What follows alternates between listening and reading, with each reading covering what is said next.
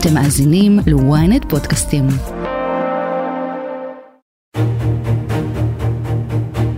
מאה ימים לאחר השבת הארורה היא ב-7 באוקטובר. עוד ועוד פרטים נחשפים לגבי גודל המחדל הביטחוני. יהיה תחקיר בשרשרת הפיקוד, ולצידו יהיה תחקיר של בכירים לשעבר, כדי ליצור התבוננות חיצונית בתהליכים ובקבלת ההחלטות. טוב שהרמטכ"ל, שידע לקחת אחריות אחרי האסון של השבעה באוקטובר, לוקח אחריות ומקים צוות שיפיק לקחים מבצעיים להמשך הלחימה. זוהי חובתו. לברר עד תום מה קרה בגבול הדרום ובעוטף עזה. כולם יצטרכו לתת תשובות, גם אני. צה"ל אומנם מתחייב לחקירה אחרי המלחמה, וגם ועדת חקירה תוקם בוודאי.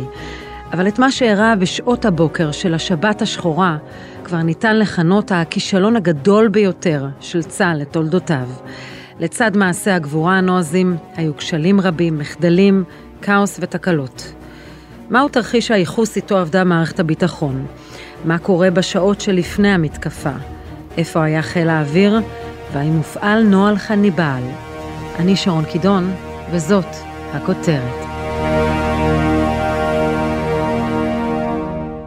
דוקטור רונן ברגמן, עיתונאי הניו יורק טיימס וידיעות אחרונות, אה, בוא תכניס אותנו לשעות שלפני המתקפה שהחלה ב-6.29 בבוקר, ב-7 באוקטובר. מה אנחנו יודעים היום על השעות הקריטיות כשכבר מתחילים סימנים למתקפה? כן, ובעיקר בנושא הזה, אולי מכל שאר הנושאים, אנחנו נמצאים תחת הגבלות קשות מאוד של צנזורה, מטבע הדברים בראייתה של הצנזורה, כי מדובר בעיקרו בחומר מודיעיני. אבל אפשר לומר שבטווח הזמן שבין נניח חצות הליל ל-3-4 בבוקר, קבלו בקהילת המודיעין הישראלית אה, שורה של סימנים שאפשר לפרש אותם כמעידים בעגה של קהילת המודיעין על מעבר של החמאס לחירום, כלומר, מעבר של החמאס למצב מלחמה, או לאיזשהו מבצע נגד ישראל, וכל אחד מהסימנים האלה הוא סימן שכשאתה מסתכל עליו, אתה אומר, טוב, מה, ברור שהם הולכים, איך לא ראו את זה? אבל צריך גם לומר שכשם שהסימנים האלה הם סימנים מעידים למצב חירום, או למצב התקפה, או למצב מלחמה, הם גם אינהרנטיים למצב של תרגיל. כי כשרוצים לדמות מצב של uh, מלחמה, אז יש כמה דברים שעושים, uh, כמו, זה לא, לא זה העניין, אבל אני נותן דוגמה. אם צה"ל רוצה לעשות תרגיל לקראת מלחמה, אז הוא פותח את מחסני החירום שלו. אז האם האויב רואה שצה"ל פותח את מחסני החירום, הוא אומר, אוקיי, הנה, צה"ל נכנס למלחמה, אבל יכול להיות גם שזה תרגיל. ואותם סימנים שהתקבלו, רובם ככולם, אכן אותרו על ידי קהילת המודיעין הישראלית בתרגילים קודמים של החמאס. ולכן, לאורך כל אותו לילה, ההתלבטות המרכזית של קהילת המודיעין הישראלית הייתה, האם מדובר במעבר של החמאס לחירום, או האם מדובר פשוט בתרגיל. ובשלוש ועשרה בלילה, אזור חשוב, גורם בכיר בקהילת המודיעין, מוציא מין סיכום וקובע שלמרות הסימנים המדאיגים האלה והאלה, אה, עודנו סבורים כי פניו של סינואר אינם להסלמה. אגב, באופן כמעט מחושף, אולי לא רק כמעט, הניסוחים שבהם קהילת המודיעין הישראלית משתמשת באותו לילה, דומים דמיון אה, מקפיא לב לניסוחים של קהילת המודיעין הישראלית בדיוק 50 שנה קודם, ערב מלחמת יום כיפור.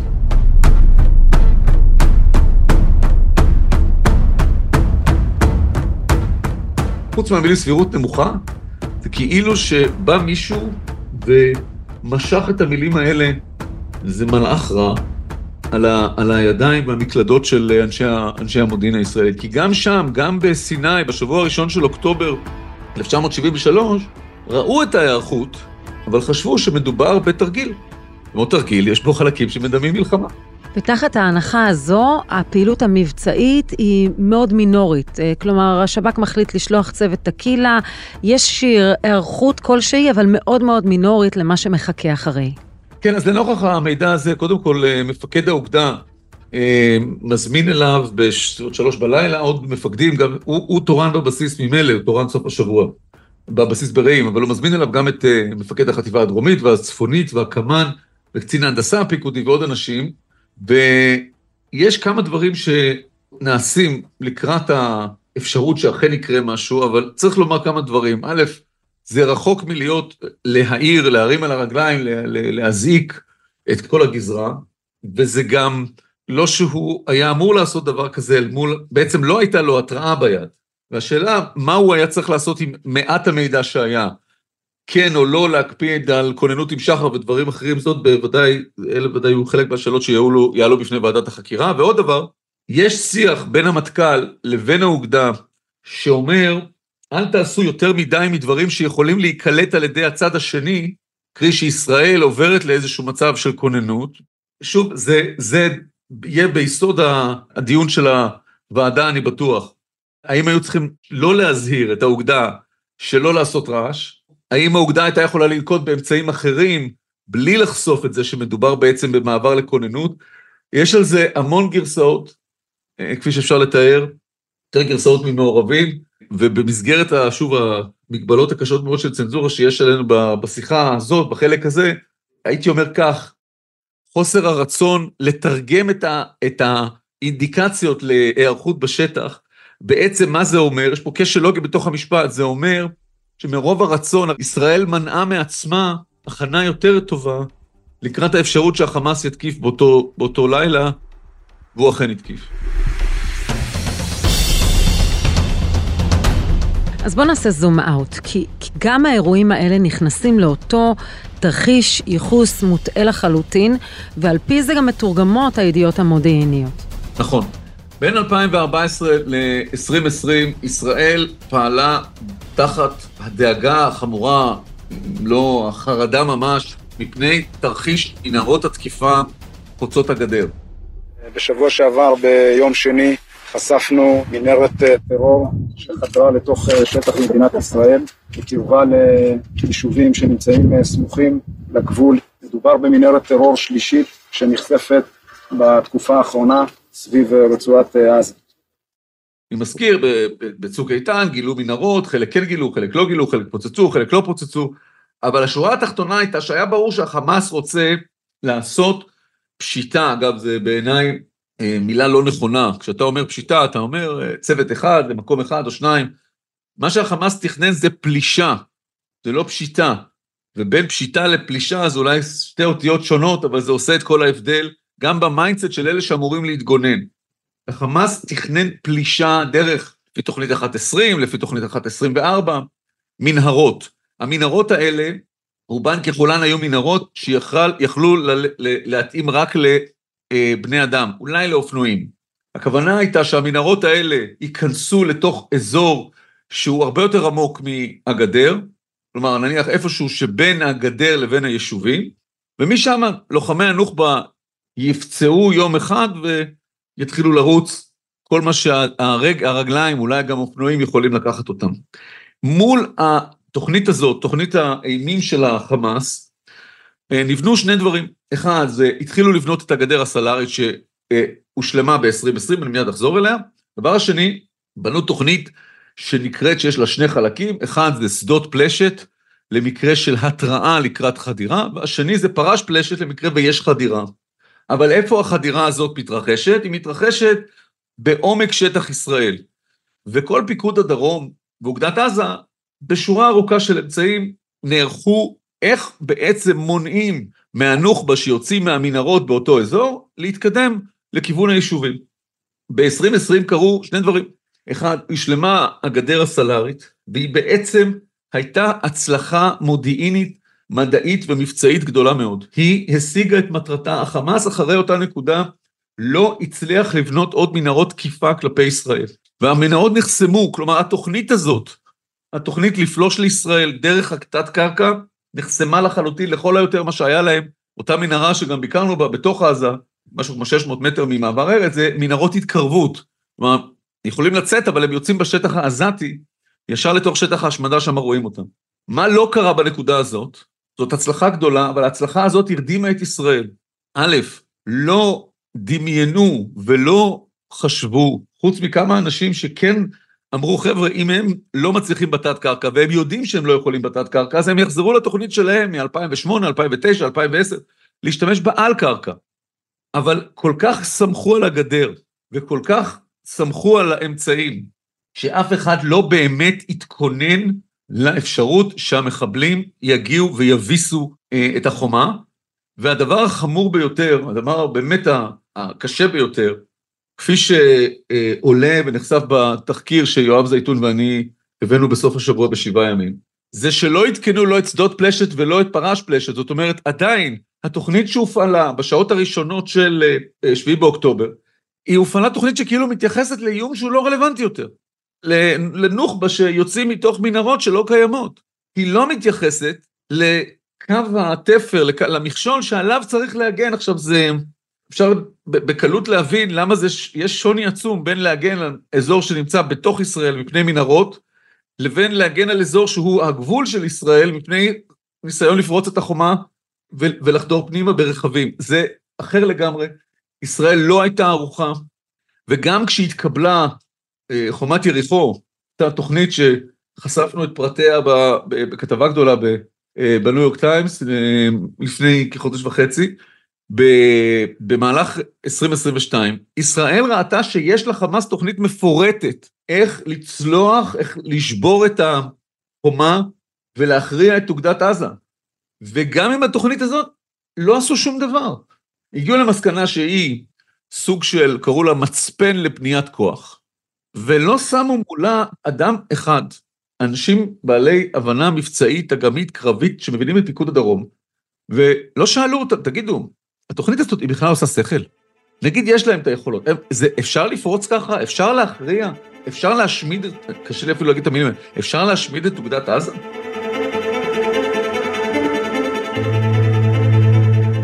לצד הקולות שקוראים לא לתחקר בעת הלחימה, יש קולות רבים שחוששים שככל שהזמן עובר, יטויחו חלק מהכשלים והמחדלים. כבר נמשיך עם זה, אבל קודם מזכירים לכם לעקוב אחרינו באפל או בספוטיפיי ולהצטרף לקהילת הכותרת. אין ספק שאחרי המלחמה תוקם ועדת חקירה ממלכתית שתעסוק בכל מה שאירע עד השבעה באוקטובר. המחדל הזה ייבדק עד תום. אבל כל זה יקרה רק אחרי המלחמה.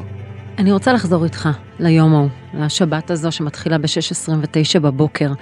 באיזה שעה אתה יכול לקבוע שצה"ל מבין את התמונה המלאה של מה שקורה? תלוי את מי שואלים. אני חושב שאחרי הצהריים ערב הייתה בפיקוד דרום, בפיקוד האלטרנטיבי של האוגדה, שבעצם הקימה עוד פיקוד מעבר למחנה רעים שהיה תחת התקפה, ובמטכ"ל, הבנה יותר סבירה של מה שקורה, למרות שצריך לומר, בשעה 12 בחצות היום הערכה בפיקוד דרום זה שחדרו 200 נוח'בה, אבל בעצם חדרו 2,000 נוח'בה, כלומר הם, הם ב-1 חלקי 10, הם בטעות של 90 אחוז. כלומר אתה מדבר על כמעט יום שלם שעובר, שלמעשה צה"ל בלי תמונה מלאה על מה שקורה. שלמעשה צה"ל אה, לא יכול להשלים, כי מי שהיה אמור לדווח, גם האמצעים, אמצעי החוזי, גם האנשים, הם או האמצעים הושמדו, או אנשים נלחמו או נלחמים עדיין על חייהם, או מנותקי קשר, חמאס הצליח לפגוע בחלק מרשתות הקשר, ולייצר, הייתי אומר, שעות ארוכות, לפחות עד אחרי הצהריים, של ערפל מבצעי. מה זה ערפל מבצעי? קודם כל לא יודעים כמה, לא יודעים איפה, ולא יודעים ולא מבינים שהחמאס בעצם לא הולך על מה שנקרא צבא שמיים, זאת אומרת, נגיד אה, בני ערובה נכנסים לקיבוץ, לוקחים כמה אנשים, מתבצרים איתם בתוך בית. זה היה התסריט שעבר בראש כשצה"ל מפעיל את פלשת, ויחידות מיוחדות מוזעקות לנסוע. אגב, המצב הוא כל כך נורא, שלפעמים המטכ"ל, הבור, אה, אגף המבצעים במטכ"ל, צריכים לכוון בעצמם את הכוחות מעל הראש של פיקוד דרום ושל אה, אוגדת עזה, פשוט כי הם לא מצליחים להבין את מפת הקרב שמה. אבל מעבר לזה, הכוחות המיוחדים, סיירת מטכ"ל ושלדג ואלותיו והימ"מ, כשהם יוצאים לדרך הם חושבים שיש להם מצב כזה של צבא שמיים, זאת אומרת הם יגיעו לבארי או לניר עוז, לא חשוב, כל היישובים האלה, ויש שם בני ערובה, הם יקימו איזה פרימטר מסביב לבית והם ילחמו. אבל מה שהם לא יודעים זה שבעצם הנוח'בה שולטים בצירים. שהנוח'בה הלכו על ניסיון השתלטות רחב הרבה יותר על חלקים שלמים של דרום הארץ, אנחנו בפעם הראשונה בכתבה מפרסמים את המפה של נקודות החדירה ונתיבי ההסתערות של הנוח'בה לתוך ישראל. ואתה רואה את הרוחב, אתה רואה את הרובסטיות, אתה רואה את העוצמה, וכל זה בעצם רק במה שנקרא ש... שעלך, זאת אומרת שעון הלחימה, האחרון, הערכת המצב ביום שני בערב, היא הערכת המצב שבה כבר מבינים את, את הכל. ולאט לאט זה מתבהר. ואתם גם בתחקיר הזה עונים על השאלה שנשאלה רבות, איפה היה חיל האוויר? כן, אז צריך להגיד, קודם כל, חיל האוויר הוא חלק מצה"ל, וכל היום הזה מאופיין בהרבה מאוד גילויים של תעוזה, של מקוריות, של חשיבה מחוץ לקופסה ושל גבורה. אבל אמר לנו קצין מאוד בכיר, צבא צריך גיבורים במקום שבו הדברים מתנהלים לא טוב. ופה היו הרבה מאוד גיבורים. חיל האוויר הוזנק מיד בהתחלה לתת את מה שהוא יכול, אבל לחיל האוויר היו רק uh, שני מסוקים בכוננות ברמת דוד, שני מסוקי תקיפה, עד שהם מגיעים, ועד שהם מצליחים להבין מי נגד מי. וצריך להגיד שהיחידות שהיו אמורות לטווח את המטוסים, כלומר, לתת להם אה, אינדיקציות איפה לתקוף, היחידות האלה בעצמם היו תחת התקפה, או חלקם נכבשו על ידי האויב. ופה גם הטייסים, כמו הבור, אה, בור הפיקוד בקריה ופיקוד דרום, עוברים לאמצעים חליפיים, רשתות אה, חברתיות, אה, קבוצות וואטסאפ, מתקשרים לאנשים שיעזרו להם לעשות הפרדה בין עמית לאויב. יש פה קושי מאוד גדול, בעיקר כשמדובר על מטוסי קרב שחגים בגובה רב, צריכים לאפיין להם איפה, איפה, איפה לזרוק את הפצצות. והיה ניסיון, אבל הניסיון הזה גם הוא היה בחלקו עקר בגלל ערפל הקרב. ערפל הקרב וחוסר המוכנות של צה"ל לקרב בתוך מדינת ישראל, הרי זה, דבר, זה אולי הדבר הכי קשה בתוך כל העניין. לצה"ל לא הייתה תוכנית מלחמה בתוך שטח ישראל. המחשבה הזאת שהחמאס יצליח להעביר אלפיים נוח'בה את הגדר, ובעצם לפרוץ את הגדר, כן? למה הדבר דומה? זה דומה כאילו שלקחו את קו הגבול והעתיקו אותו איזה שבעה קילומטר מזרחה, זאת אומרת, כאילו ישראל היא בתוך עזה. לזה זה דומה. ואף אחד לא דמיין את זה, ואף אחד לא תרגל את זה, ואף אחד לא חשב על זה. תרחיש הייחוס היה שיש אולי איזה פלוגה אחת או שתי פלוגות של נוח'בה שנכנסות לאיזה קיבוץ או לאיזה מוצב כדי לחטוף ולהרוג. אבל כל מה שקשור למלחמה, מלחמה ממש, מלחמה על הבית, מלחמה על דרום הארץ, כל זה לא תרגלו, ומזה בעצם נובע כל השאר. בואו נדבר על החשיפה שלכם גם על הפעלת אה, נוהל, מה שנקרא חניבל, בצהרי היום כשמבינים שיש אה, חטופים, בני ערובה. אה, צריך להגיד, זה נוהל שמנסה לעצור בכל מחיר אירוע של חטיפה. אנחנו לפני כשבועיים בטיימס, אנחנו חשפנו את השיחה, את הרעיון עם ברק חירם, ששם הוא אה, ברק מדבר על אה, הנושא של אה, הפעלה של נוהל חניבל, בלי שקוראים לזה ככה, הוא מדבר על ההפעלה של הנוהל בקיבוץ בארי. עכשיו, זה סיפור אחר, והוא סיפור פרטי או מסוים וממוקד לאותו רגע, אני שם אותו רגע בצד. אבל מה שקורה בשביעי לחודש, זה שבסביבות הצהריים מבינים בפיקוד, שבעצם גדר הגבול פרוצה לחלוטין, בעשרות מקומות, ודרכה יש כניסה ויציאה של אנשים כאילו בלי שום בעיה. בשלב הזה גם מגיעים כל המסתננים האלה, ופשוט זה ככה כמו, לא רוצה להשתמש במילים גסות, אבל הם עושים מה שהם רוצים בקיצור. ואז החשיבות העליונה היא קודם כל להפסיק את התנועה הזאת, כדי להפסיק כניסה של כוחות או נסיגה של כוחות, כדי שיהיה אפשר להשתלט נניח מבחינת צה"ל, להשתלט על כל האזורים שבהם יש לחימה בתוך המדינה. ופה מתקבלת החלטה מאוד מאוד קשה, שמוצאת ביטוי גם בפקודות, וההחלטה הזאת היא להורות לעצור בכל מחיר את התנועה הזאת, או במילים של הפקודה, אין לאפשר נסיגה של כוחות אויב לתוך שטח הרצועה ויש לעצור כל ניסיון כזה בכל מחיר. המילים בכל מחיר הם כאילו העתקה, copy paste, כל המשפט הזה מפקודת חניבל אה, המקורית, שבעצם אומרת, יש פה מצב שצריך לפתור אותו, וצריך לפתור אותו בכוח הזרוע, גם בסיכון חייהם של חטופים, או גם בירי בידיעה שיש אפשרות שלפחות בחלק מהרכבים של הנוח'בה יש חטופים. אנחנו יודעים אה, האם נהרגו כתוצאה מהפעלת הנוהל הזה אה, חטופים? קודם כל, הערכה בצה"ל היא, כי זה שעות שכבר נעמדו שם גם זיקים, כטב"מים שיודעים לראות, וגם אה, מסק"רים, מסוקי קרב. הם נעמדו לאורך הקו, קו הגבול, והם באמת התחילו לירות על כל מה שזז. והם ידעו שהם יורים באיזשהו סיכון שחלק מהרכבים שזזים יש בהם גם חטופים. בסך הכל ההערכה בצה"ל היא שהרגו אלף נוח'בה, בתווך הזה בלבד, מספר עצום. אה, בימים שאחרי יצאו יחידות מיוחדות ואספו את הגופות מהרכבים, הם קודם כל מצאו בין 70 ל-90 רכבים של נוח'בה בתווך הזה, שניסו לחזור לעזה. זה מספר גם כן, תחשבו על המספרים, זה רק מה שצלפו עליו. ובתוכם היו הרבה מאוד גופות, כל הגופות פונו לישראל, רובם הגדול היו גופות של נוח'בה, אבל לא רק. בלי להיכנס לוויכוח הערכי והמבצעי שיש פה, ואני כרגע ברשותך אשאיר לאחרים לנהל אותו.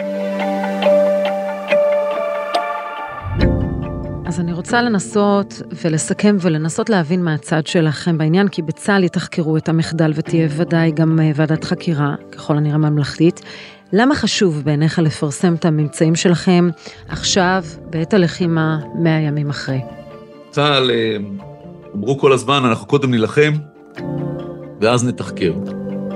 אני אמרתי כל הזמן, קודם כל אני עיתונאי, אני לא אה, איש צבא, אני עושה את העבודה שלי, והעבודה שלי היא בין השאר לתחקר כשלים ולחשוף אמיתות שהמערכת אולי לא כל, כך, לא כל כך רוצה לחשוף, או אפילו לא באמת יכולה לראות על עצמה. הכוונה לחקור את עצמה. כל הזמן בצה"ל אמרו, אנחנו עכשיו נלחמים, לא עכשיו. ניסו לדחות את ה... כולל להגיד לעיתונים, למה אתם חוקרים עכשיו? פתאום צה"ל התהפך. ואמר, אנחנו כן חוקרים עכשיו.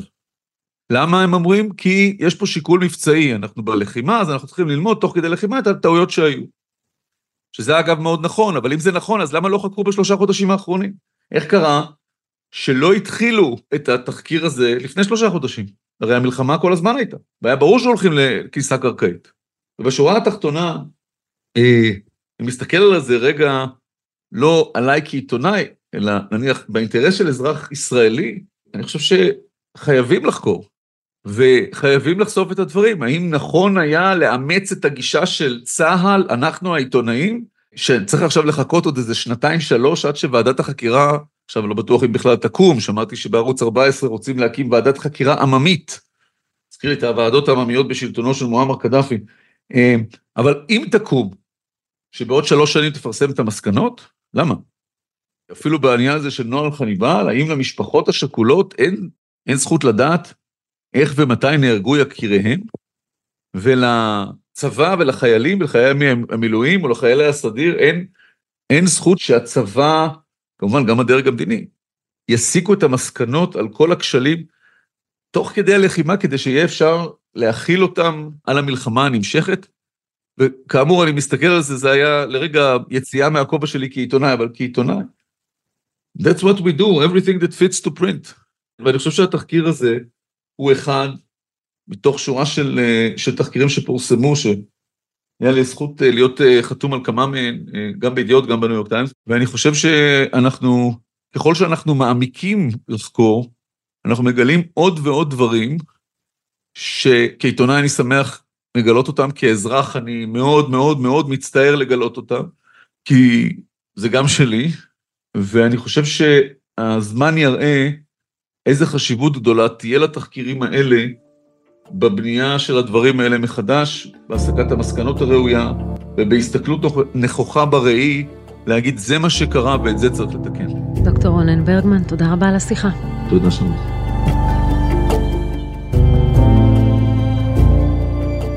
ועד כאן הכותרת להפעם. אם עדיין לא נרשמתם לעקוב אחרינו באפל או בספוטיפיי, כדאי לכם. מוזמנים לדרג אותנו, להגיב לנו, אנחנו נשמח לקרוא. את הכותרת אפשר למצוא גם באתר ynet או באפליקציה בנייד וברכב. אם הגעתם עד פה, אתם מוזמנים להאזין לפרק נוסף שלנו על קורבנות השבת השחורה, שגורלם עדיין לא ידוע. חפשו את הפרק "איך קובעים מוות לנעדרים וחטופים מ-7 באוקטובר". תחקיר הפקה ועריכה, גיא סלם ועדן דוידוב, סאונד ומיקס, תום חלד. אני שרון קידון, שמרו על עצמכם. thank you